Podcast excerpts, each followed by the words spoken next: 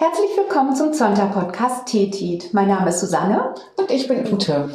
Und heute haben wir aus unserem Leraner Club Olga Ermisch zu Gast. Olga, du bist unsere Clubschwester und wir freuen uns, dass du bei uns bist. Herzlich willkommen. Dankeschön. Hallo Ute, hallo Susanne, schön, dass ich dabei sein darf. Ja, ich erzähle mal so ein bisschen über dich. Olga, du bist 1981 in Russland geboren und bist nach Deutschland gekommen, wirst du uns sicher gleich erzählen. Du hast dich im vergangenen Jahr mit einem Steuerberatungsbüro selbstständig gemacht, Ems Steuer, bist da sehr erfolgreich und hast, wenn ich das richtig weiß, ein Kind. Zwei. Zwei, Zwei Kinder, genau. Und ähm, ja, machst da so deinen Weg. Erzähl doch einfach mal ein bisschen aus deinem Leben, wie du das geworden bist, was du heute bist. Aha. Ja, wie du schon gesagt hast, ich bin ähm, 81 in Russland geboren. Damals war es ja noch die ähm, Sowjetunion, aber auf dem Gebiet äh, des heutigen Russlands. Und ähm, wir sind 1991 hier nach Deutschland rübergekommen als ähm, ja, Deutschstämmige.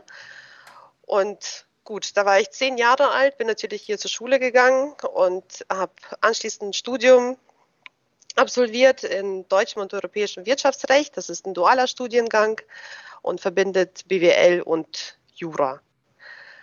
Ja, ähm, 2006 habe ich mein Studium dann mit einem Diplom beendet und habe aber auch im gleichen Jahr mein erstes Kind bekommen, äh, Maximilian.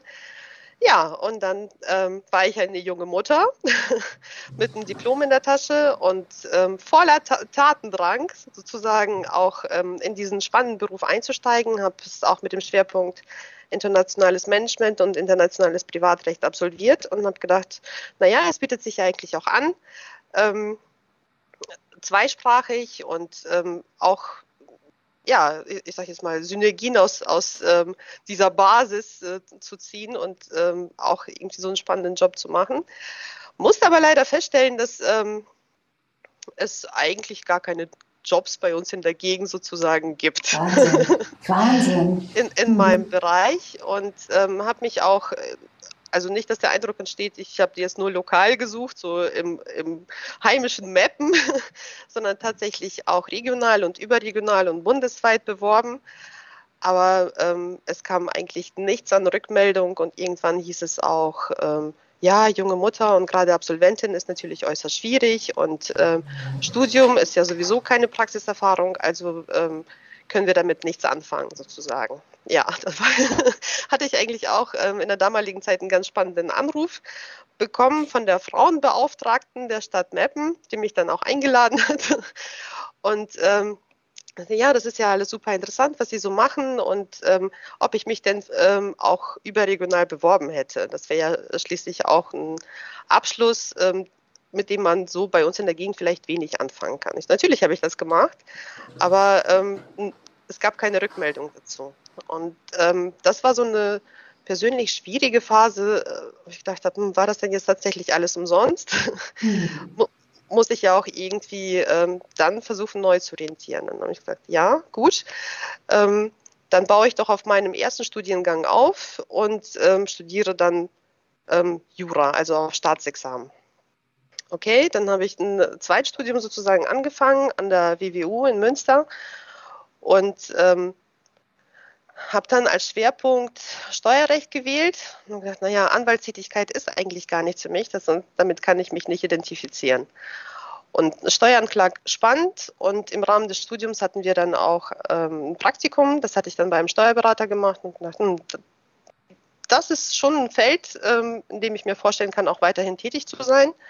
Und habe dann im Prinzip parallel zu meinem Studium auch ähm, nebenberuflich in diesem Steuerbüro weitergearbeitet und ähm, nach zwei Jahren, also die Zugangsvoraussetzungen zur Steuerberaterprüfung äh, sind so, dass man zwei Jahre praktische Tätigkeit nachweisen muss mit ähm, einer 16-Stunden-Woche. Und das habe ich dann auch durchgezogen und da ich ja besonders engagiert bin, habe ich gedacht, dann versuchst du es auch gleich mal. Mhm. ähm, so im Nachhinein habe ich gedacht, mh, hm, das war eine sehr kühne Entscheidung, ist aber auch gut gegangen. So, das heißt dann auch, dass ich äh, mein Steuerberaterexamen dann zwei, also den schriftlichen Teil in 2011 bestanden habe und dann 2012 als Steuerberaterin bestellt worden bin und habe dann im Prinzip auch ähm, gleich einen Job angenommen hier in Leer jetzt, wohne also weiterhin in Meppen und ähm, arbeite in Leer und war dann neun Jahre lang in einer mittelständischen Steuerkanzlei in Leer tätig. Ja. Wie ist dann die Entscheidung gefallen, dich selbstständig zu machen? Da hast du ja wirklich im äh, letzten Jahr einen großen Schritt gemacht, rein ja. in die Selbstständigkeit.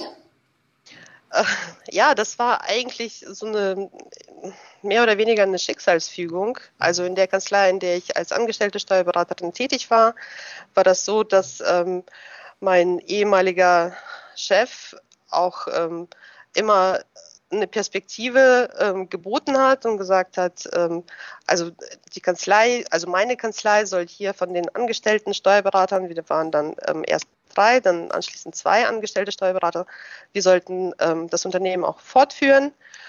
Und ähm, ja, die Gespräche dauerten ähm, einige Jahre Nachhinein, ich würde fast sagen so an die fünf Jahre. Und ähm, ja, man kann irgendwie nicht zu einem richtigen Ergebnis, muss ich ganz ehrlich sagen. So, und dann habe ich gesagt, okay, jetzt hast du, jetzt ist die Situation so, wie sie ist und jetzt musst du eine Entscheidung treffen. Gehst du wieder zurück nach Meppen und bist da irgendwo als angestellte Steuerberaterin tätig oder machst du dich selbstständig? Und dann habe ich halt die Entscheidung getroffen, mich selbstständig zu machen. Und das sehr erfolgreich, ich, Olga. Ne? Und das tatsächlich sehr erfolgreich. Ja. ja, das ist doch toll. Manchmal wird man äh, ein bisschen zu seinem Glück auch gezwungen.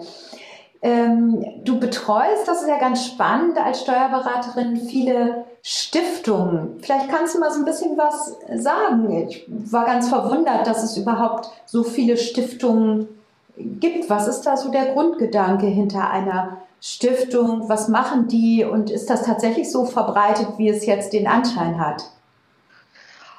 Ähm, ja, es ist tatsächlich sehr stark verbreitet. Vor allen Dingen habe ich das Gefühl, dass es auch in dem, ähm, in dem Raum Ostfriesland sehr stark verbreitet ist. Dass ähm, hier ja, äh, die Menschen sich eher hin zu, zu diesem Gemeinnützigkeitsgedanken hin orientieren. Auch viele Unternehmer, die entweder ich sage jetzt mal, ähm, keine Nachkommen haben, denen sie einen Betrieb übergeben können und sehr großes Vermögen haben oder von denen, also wo sie meinen, dass die Nachkommen vielleicht das Unternehmen so in der Form, in der sie es sich vorstellen, nicht weiterführen können oder auch nicht wollen. Die Fälle gibt es auch.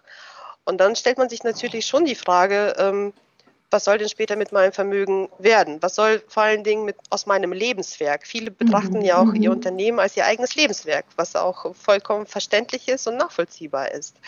So, und dann kommt man ähm, dann sicherlich auch schnell zu dem Gedanken zu sagen, okay, ähm, ich habe jetzt so hohe Vermögenswerte und ich möchte gerne, ähm, dass die Erträge aus diesen Vermögenswerten auch entsprechend sinnvoll für unsere Gesellschaft genutzt werden. Und dann liegt es eigentlich auch auf der Hand, dass man sich über diese Rechtsformstiftung auch Gedanken macht, die auch ähm, in der Form, wie wir sie haben, ich will nicht sagen einzigartig, aber schon eine sehr schöne Rechtsform ist, wo man tatsächlich noch als Stifter ähm, seinen Willen sozusagen niederschreiben kann und wonach dann die Stiftung verpflichtet ist, die ist ja vom Gedanken her ähm, unsterblich, äh, in, in der Satzung niederzulegen, was soll denn aus meinem Vermögen, was soll aus diesen Erträgen passieren, für welche Zwecke sollen, sollen die Erträge verwendet werden. Und das haben die Stifter in der Hand und ähm, können im Prinzip sich tatsächlich, auch wenn es ähm, vielleicht ein bisschen pathetisch klingt, aber unsterblich machen. Ah ja, was auch sehr ähm, ja, unserer Gesellschaft sehr stark zugutekommt. Also ich, ich, ich finde, das ist ähm, etwas sehr Schönes. Mhm. Ja, fürs Gemeinwohl sehr schön. Mir kommt es auch tatsächlich vor, aber es liegt vielleicht daran, dass ich jetzt auch in Leer wohne. Ich habe so das Gefühl, in Leer ist es mir in Aurich vorher nicht so aufgefallen, gibt es tatsächlich auch wirklich sehr viele, sehr große Stiftungen, die auch ja der Stadt sehr zugutekommen. Ähm, auch gerade irgendwie im ganzen Altstadtbereich und allem. Ähm, da muss ich mal sagen, ähm, das weiß ich jetzt nicht, ob das überall so ist, aber das ist äh, ja wirklich sehr schön. Also für Leer kann man ja nun sprechen, dass das äh, viele Vorteile hat und allen wirklich auch zugutekommt. Mhm. Ja, genau, genau. Also auch, also insbesondere der Bereich Denkmalschutz mhm. ist in Leer sehr, sehr stark ausgeprägt. Ne? Also Leer hat eine wunderschöne Altstadt und ähm, viele können sich natürlich nicht leisten, ähm, diese Gebäude ähm, nach den Denkmalschutzkriterien zu sanieren und zu erhalten. Und da bietet es sich schon an, dass ähm, halt Stiftungen, die diesen Zweck verfolgen, das Ganze auch mit unterstützen. Das hat natürlich auch den Hintergrund, dass äh, die Stadt Leer oder Städte und Gemeinden allgemein ähm, diese Projekte aus den öffentlichen Kassen gar nicht bedienen können. Mhm. Und somit ist es natürlich ähm, wunderbar, dass es ähm, diese Einrichtungen gibt und die im Prinzip dieses Stadtbild dann auch prägen und erhalten. Mhm. Ja, vielleicht noch mal einen anderen Blick. Olga, du hattest erzählt, du bist in Russland geboren, du bist mit zehn Jahren nach Deutschland gekommen. Im Moment ja ein Thema, was sehr aktuell ist. Du kannst dich also wahrscheinlich sehr gut in die Situation auch der aktuell Flüchtenden hineindenken. Wie schaust du auf das, was uns gerade äh, umgibt, so die Situation Ukraine?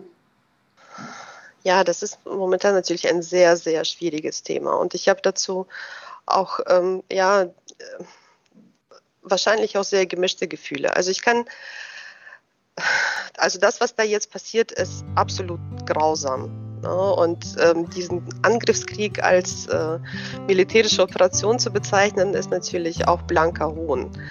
So, und ähm, es, ist, es ist ganz, ganz schlimm ich ähm, persönlich habe ich weder in Russland noch in der Ukraine ähm, Verwandte oder auch Freunde, das habe ich nicht, aber man ist natürlich aufgrund seiner Herkunft auch ähm, dadurch geprägt oder steht diesem, dieser ganzen Problematik ähm, näher, sage ich jetzt mal.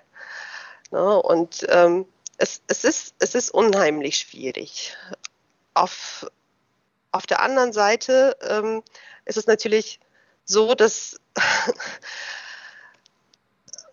dass ich es vermeide zu sagen, es hat nur eine Seite Schuld. Mhm. Also dieser mhm. Konflikt und dieser Krieg, der, also auch der Krieg ist ja nun nicht gerade ein paar Wochen alt, sondern der äh, ist ja schon seit Jahren vorhanden. Das ist ja schon tatsächlich über sieben Jahre her, dass der ausgebrochen ist. Das geht ähm, leider momentan in den Medien auch etwas unter. Und ähm, ich habe mich tatsächlich mit diesem Problem oder ähm, ja, mit diesem Thema beschäftigt und auch dazu recherchiert. Ich meine, es ist ja nicht so, dass man dem unheimlich nahe steht und immer das Ganze mitverfolgt, aber aufgrund dieser Entwicklungen, die jetzt passieren, ähm, versucht man sich schon zu informieren. So, und wenn man dann feststellt, dass ähm, dieser Konflikt seit Jahren besteht und wie der überhaupt zustande kam, durch welche Abkommen der auch mit verursacht wurde, dann ähm, versucht man zu vermeiden, das Ganze etwas einseitig zu sehen. Und ich finde es auch etwas traurig, dass äh, wir in Europa, sage ich jetzt mal, uns durch ähm, also jetzt zur heutigen Zeit komplett aus der Verantwortung ziehen, weil das ist tatsächlich nicht der Fall. Also durch das Assoziierungsabkommen damals zwischen der EU und der Ukraine ja, sind ja erst die Unruhen auf dem Maidan entstanden.